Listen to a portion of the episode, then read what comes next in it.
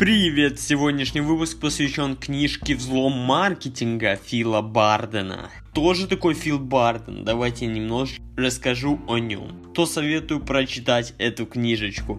Мастер маркетинга с 25-летним стажем, работавший на крупного американского оператора связи T-Mobile.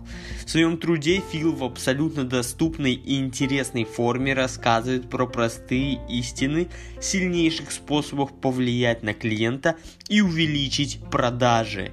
Яркие примеры помогают уверить читателя в работоспособности каждого предложенного метода. Если вы хоть как-то связаны с рекламой, продажами или бизнесом, определение маркетинга у всех свое. Поэтому в первых главах Фил рассказывает о том, что такое маркетинг и с чем его едят. Как он говорит, цель маркетинга – влиять на решение о покупках. Главное не продать товар, а предоставить клиенту истинную ценность. Примеру, покупатели платят по 7-8 долларов за чашку кофе в Starbucks, хотя и знают, что если быть объективным, по цене двух таких порций они купят целую банку кофе в супермаркете. Значит, они покупают что-то еще, помимо напитков в стакане. Главная мысль книги заключается в том, что у каждого человека есть две системы, которые принимают решения о покупке. Это пилот и автопилот. Пилот рассудительный и медленный, он помогает нам совершать рациональные покупки. Автопилот же наоборот, импульсивный и быстрый. Самые продуманные маркетинговые ходы направлены как раз на автопилот. Мы контролируем пилот, но едва ли можем успеть за автопилотом, который обрабатывает каждый бит информации, получаемым органами чувств.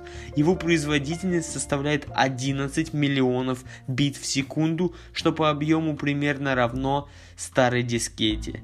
Действие автопилота хорошо проявляется в эффекте коктейльной вечеринки. Даже если мы полностью заняты разговором на шумной вечеринке, мы все равно немедленно замечаем, когда рядом кто-то упоминает наше имя.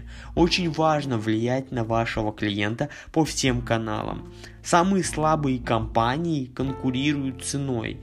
Демпинг, неоправданное снижение цены – это самый нерациональный способ конкурировать. На него идут лишь самые глупые предприниматели. Сильнейшие же придумывают способы создания добавленной стоимости.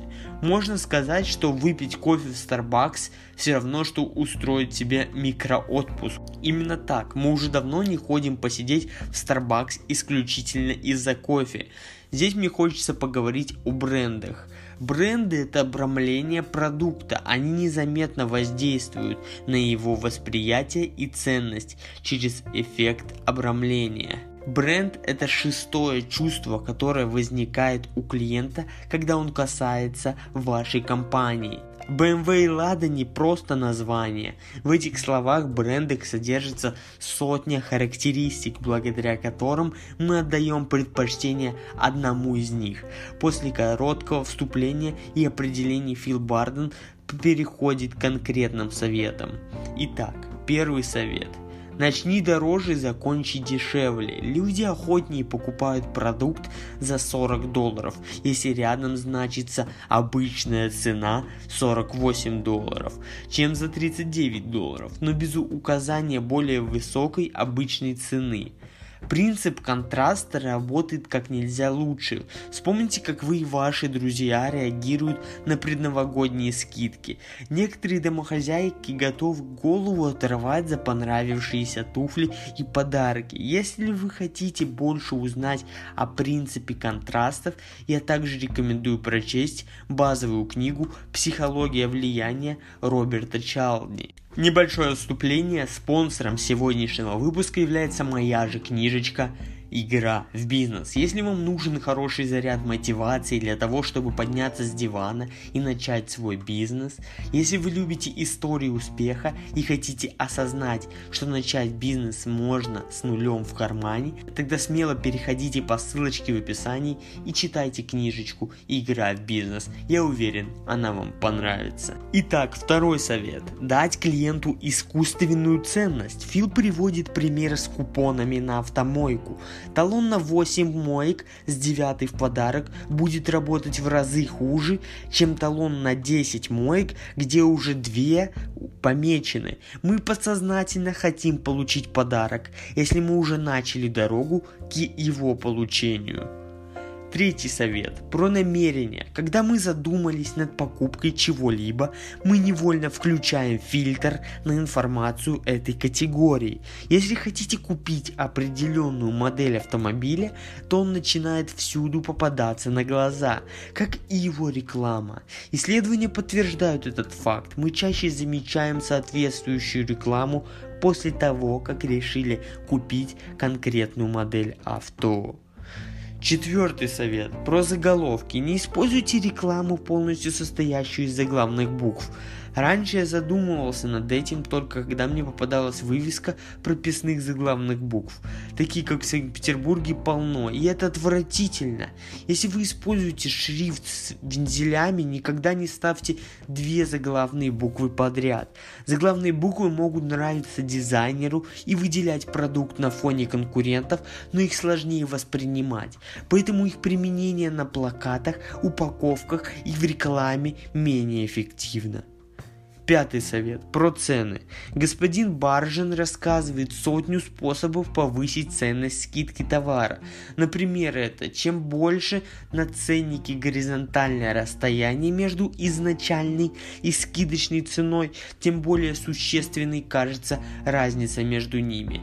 Просто разнесите две цены подальше, и клиент почувствует эту выгоду.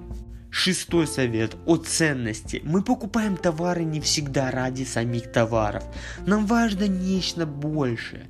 Наглядным примером может послужить дезодорант Axe – Именно предвкушение награды создает ценность и подталкивает к покупке.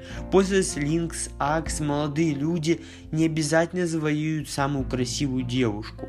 В мире маркетинга можно найти много подобных примеров. Специалист из компании Harley Davidson говорит, мы продаем 40-летнему бухгалтеру возможность натянуть на себя черную кожу и проехаться по деревушкам, распугивая местное население.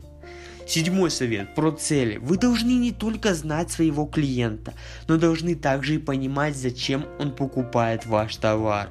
Покупатели готовы платить за продукт, соответствующий их цели. Одну помаду мы покупаем, чтобы позаботиться о губах, а другую, чтобы быть привлекательной.